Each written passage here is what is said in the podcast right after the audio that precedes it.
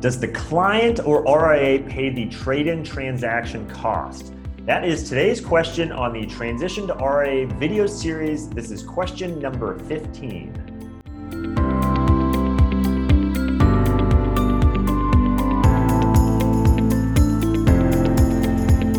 I'm Brad Wales with Transition to RIA, and today's question is Does the client or the RIA pay the trade in transaction costs? Now, I'll start this video by pointing out my answer to this question uh, today is, is quite a bit different than, than had I made this video a year ago or prior, and I'm going to explain what that why that is. But the but the world has fundamentally changed as far as transaction goes, costs go in this in this past year so.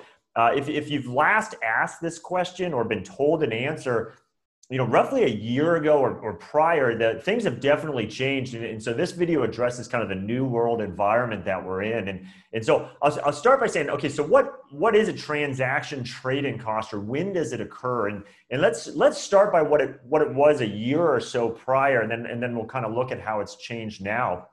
So up until about a year ago, every time you would place a trade in a client's account, the custodian that you use to hold that client's assets and, and facilitate the trades uh, would charge a transaction cost. And that was on every equity trade, on every ETF trade, every option trade, mutual fund trade. Um, so every time you did a, a rebalance or you just adjusted an account, um, every time there was a buy or sell, generally there is a there was a transaction cost on that buy and on that sell. And so, as an example, on a on an equity trade back in the day, you, you used to maybe pay, and it, and it varied for for a couple different variables or, or reasons.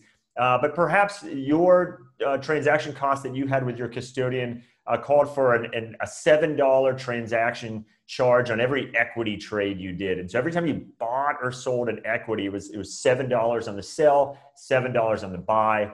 Um, mutual funds have different uh, transaction charge price and options do. Um, and ETFs were usually lumped in in the same pricing with with equities. Um, but but kind of fast forward to now, the, the world has changed, at least with respect to some of that. And so uh, a number of custodians came out and said, "Hey, we are going to reduce the equity ETF piece down down to zero. Um, and then once once kind of that the proverbial dam broke, then the number of other custodians fell in line. And and uh, so most large custodians, not not all custodians, but most large custodians now have kind of similar pricing on that zero. And so nowadays, if you were to work with one of the larger custodians, you generally will not pay a transaction cost for at least equities and ETFs. I'll, I'll talk about the other products. So every time you do a buy or sell, what, what used to maybe cost $7 or $8 is, is now zero. Um, and, and, and that's again, that's kind of the industry norm nowadays. And that, that is a fundamental change from, from what it was for, from, from a long time ago. Now, with that, let me, let me still point out that, you know, the, the headlines that came out around this was, was transaction costs, trading costs have gone to zero. And, and with respect to equities and ETFs, that is absolutely accurate. Again, assuming you're, you're working with one of these custodians that, that, that kind of fell in line with that trend. Um, however, it, it is not to imply that, that all transaction costs went to zero. Again, equities and ETFs went to zero, but generally speaking, all custodians still charge transaction charges on among among other things mutual funds. Now there's a there's a way to maybe avoid that transaction charge with respect to mutual funds, I'll touch on in just a second. Um, but option trades usually have some sort of component to it. Maybe there's no flat amount up front, but there generally still is a per contract charge that goes on that. Uh, fixed income trades usually still have a transaction charge. So um, the, the point of that is to say transaction charges still exist it, with, with certain kind of uh, uh trade-in products or, or investment products with equities and ETFs, generally no, but again, mutual funds, fixed income options, there, there, generally still is a transaction cost there. And, and so that, that's part of what we're talking about here today is, again, well, who, who pays that transaction cost?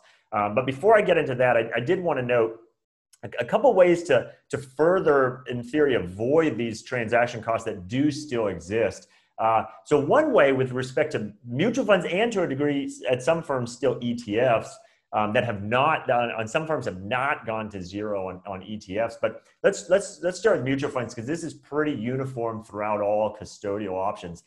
That that generally speaking, by default, a, a mutual fund has a transaction charge.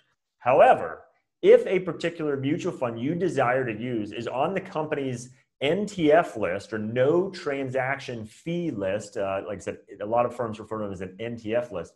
If the mutual fund you desire to use is on that list, then there will there will be no transaction charge with that. It, it will be zero on the buy and will be zero on the sell. And and I would tell you from the, the whole mutual fund universe that's out there, you know, give, give or take about 80 to 90% of, of mutual funds are generally on those NTF lists. So there the, the point is there is there is the chance that you will have to incur transaction charges on mutual fund trades but but in most cases again depends on the fund families you use in most cases they could be followed on this ntf list and, and, it might might be zero after all. But but just know there is that reality that there, there could be transaction charges on, on some subset of those mutual funds. Um, and then for for some custodians that are still charging uh, transaction charge on etf uh, trades some of those firms also have a, have a NTF ETF list. So, hey, as long as you use these ETFs on this list, it will be at no transaction charge. Um, and, and so, again, that's that's not as prevalent as the mutual fund situation because again, most custodians just have gone to zero altogether on, on, on ETF. So it's so it's not really an issue. But just but just know that the, NTF concept, it's in some occurrences does apply to that that ETF uh, platform as well. Uh, and so the, the last thing I'd say on, on, on how these charges can kind of, I don't want to say be avoided, but, but how, they, how they're priced is uh, most custodians will also offer an option called, uh, often referred to as asset-based pricing, ABP. So that is a, as opposed to saying everything I've just described, which is often referred to as transaction-based pricing, which is okay on a on a per trade basis. Uh, what what is the transaction cost going to be? And maybe it's zero, like we talked about, or maybe there is that fee. Um, the idea with asset based pricing is hey, I, as an advisor, don't want my clients to see any transaction charges, even if it's only a subset of mutual funds, and even if it's only you know the, the few option trades I maybe do, or the, the, the few fixed income trades. I, I, don't want any transaction charges, and so that's the idea of asset based pricing. And, I, and I'll do a whole separate video on transaction based pricing versus asset based pricing, but in and I, so I don't want to dive too deep into this one, but in, in, concept, the idea is as opposed to paying these individual transaction charges on each, each time a trade is done, instead there's just a, a basis point charge to the account. Um, you know, maybe it's three basis points, and for that, it's effectively unlimited trade-in with with no transaction charges. So you might hear that again, asset-based pricing. I'll do a whole separate video on the pros and cons of transaction-based pricing versus asset-based pricing. Uh, but I, I, did want to just point out that that is, in theory, an additional way to eliminate these transaction charges. So the, the question is, and on today's video, we're talking about, okay, if you are going to use this transaction-based pricing uh, arrangement, and, and yes, most of your trades might go at zero, but, the, but there still could be some, some that don't uh, or, or, do have a fee. So the question is, who pays for that? And, and generally speaking, uh, by default, it goes to the client. It is charged to the client's account um, and, and there's a host of reasons that's that's arguably better than, than the alternative, which I'll touch on. And, and the reason is because as an advisor, you know, there's uh, you you of course in an RIA environment, a fee-only environment, when, you, when you're solely under the, the the the RIA umbrella, you are not receiving commissions for anything. You are solely receiving your advisory fee that you charge your client. And and, and if you've had a client for a long time, and maybe there was a time that you you did work in a commission capacity with them, you know they're familiar with the idea that oh every time a trade was done and a commission was generated that that, that is part how you were compensated. And so if you do you know for instance have clients that have been with you through kind of both of those cycles of how pricing and, and, and commissions versus fees was occurring um, you know now all of a sudden if you start your own RA and you're with a custodian and, and your client sees these transaction charges you they, they might be confused because they say well you know, Mr. and Mrs. Advisor, you're, you're telling me that the only fee you receive is the is the uh, the fee I pay you, the advisory fee, the maybe the one percent, and and and beyond that, you're you're neutral. And the reality is, you are neutral, and you and that is the only fee you receive. Of that transaction charge, you as the RA do not receive any of that. That is 100% retained by the custodian. That's one of the ways a custodian generates revenue. Um, and so, to the degree your client sees that, you want to make that very clear. Hey, Mr. or Mrs. Client, just so you know, this is this is how a custodial arrangement works. And in some instances, there could be these transaction charges. And just know, Mr. and Mrs. Client, myself as the RIA received none of that. That is, that is entirely retained by the custodian to facilitate that trade and to send your confirmation into, into custody those assets. Um, and so it's the, the, the, reason I say this is because it's, it's once you explain, it's very transparent to the client. Client, I, I receive none of that. So it's, it's actually in your best interest that, that you pay it because again, there's no conflict. So if I go into your account and feel that it's appropriate to do a rebalance or it's appropriate to, to, to sell one position and buy another position, just know that I, as the RA, am not benefiting from that transaction at all. I'm doing it solely because I think it's in your best interest to make that trade at this time. So that transaction charge you see does not impact me at all. That is retained solely by the custodian. So again, by default, most custodians set up accounts that it, that it just defaults to the client to pay this. Now, some advisors and RIAs, you know, are sensitive to that, or they or they don't want the client to to to see it or to pay it, or they don't want to have that conversation. And so there generally is the ability to, in turn, instruct the custodian uh, custodian instead of charging the client, charge that transaction charge to to me as the RIA, and that is that is very doable. Uh, the regulations allow that. There's there's a number of disclosure things that need to come out with it.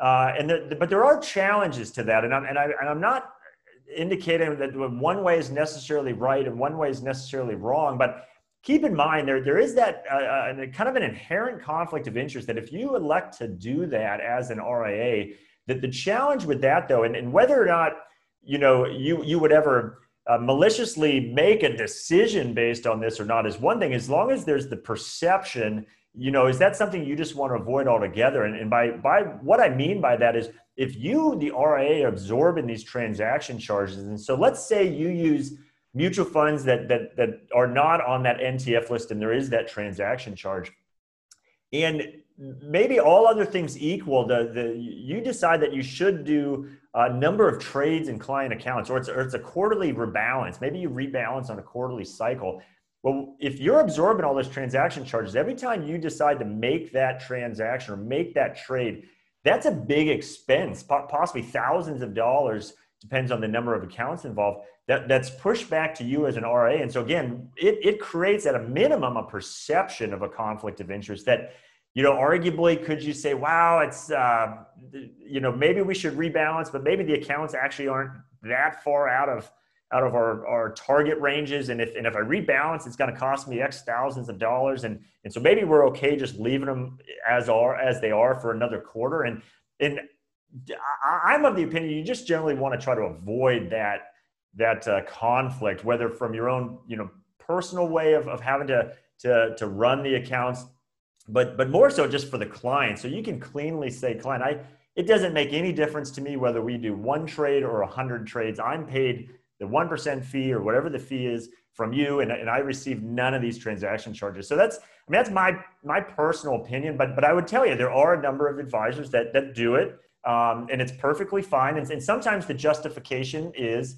you know, uh, hey, 98% of the trades I do are, are at zero anyways, because they're equities or ETFs, or they are on that NTF list. And there's only a small number of mutual fund trades that occur that, that are not on this NTF list. And it's just easier for me to absorb those than, than having to have that conversation with clients. And it's such a de minimis amount of money that it's, you know, I, am comfortable that no one would think I'm conflicted in whether I want to absorb that amount each time it occurs. So, uh, pros and cons to each, just know it, it generally is possible to do both. And, and generally, the, the, the, uh, the default is to go to the client uh, or uh, the, the RA has the ability to absorb. And, and like I said, one way to, to, to, try to further avoid that is, is to the degree you can and desire to, is to look at those NTF lists. So I've, I've talked to many, uh, many RAs that, uh, you know, say, hey, I, I, do use mutual funds, I make models, um, but I generally aim to choose which mutual funds to use from that NTF list. And again, it's it's the bulk of the NTFs or the sorry, the mutual funds that are that are out there available for you to use. And and so if you build models that are entirely comprised of of, of mutual funds that are on this NTF mutual fund list, then, then this whole issue is a, a, moot point. There is no transaction charge. You don't even need to worry about asset-based pricing. You don't need to worry about absorbing the fees. Um, and, and so that is another strategy as well. It's just to say, okay, I'm gonna I'm gonna purposely try to fall within these these NTF lists. Uh, and like I said, again, this this idea of asset-based pricing is, is something to consider as well, uh, because in theory it, it, eliminates all of this conversation. Albeit it does then introduce that you know perhaps three percent fee. And again, the the question is, well, who would absorb that? Would that be the the client or the RIA? And and that perhaps has a, a, a, little less conflict because if it is just a flat three basis points, whether you trade one time or a hundred times, um, you know, then there's there's no uh, conflict of, of should I do this rebalance this month or not if it's if it's always going to be the same, you know, perhaps three basis points. Um, so, to, to wrap up on that, uh, the point is there's there's pros and cons to all of this. Well, you know, it's not to say that one for sure is the better path than another. Um, and, and it's, it's mostly just a dialogue with the client and helping them understand, okay, here, here's how the RIA and custodial world operates. Here's how I'm paid as the RIA. Here's how a custodian generates revenue to cover the cost of holding your assets, clearing trades, sending you confirmations. And, and generally, I've, I've found RIAs have no problem with this. Once they explain it to the clients, the clients understand how it works. And it's, it's not a, not a big deal at all. Um, but I think it is important, and that's why I wanted to make this video, that, that you do understand when transaction charges still to this day exist. Like I said, a lot of it has gone away, but they still exist in some capacity. And then the question is, you know, who actually pays for it and what are those options? So, with that, I'm Brad Wales with Transition to RIA, and what I try to do is help advisors just like you understand everything there is to know about why and how to transition to the RIA model. Uh, so, today's topic is a, a, perfect example that, you know, how, how does this work in the RIA model? If I were to move the RIA model, how does trade-in work? How does transaction fees work? And so, I, I hope you found this to be helpful. Uh, and this is the exact sort of thing I do, again, with advisors. Uh, if you jump over to, if you're not already there, to transitiontoria.com, uh, you can see plenty more videos just like this one. I have some white papers as well. Uh, but the easiest thing is, is right there at the top of the website is a contact link. You can jump on there uh, instantly and uh, quickly schedule a time, exact time and day to discuss with me everything you want to know about the RIA model and, and, of importance, how it would apply to your specific arrangement now. You know, what kind of firm are you at? What kind of affiliation model are you at? What kind of clients do you have? What do you want to do with your practice? And then, and then how would that look as an RA model? So I'm, I'm glad to have that conversation with you. We'll walk you through as many details as you want to learn about. So with that, I hope you found value in today's video, and I'll see you on the next one.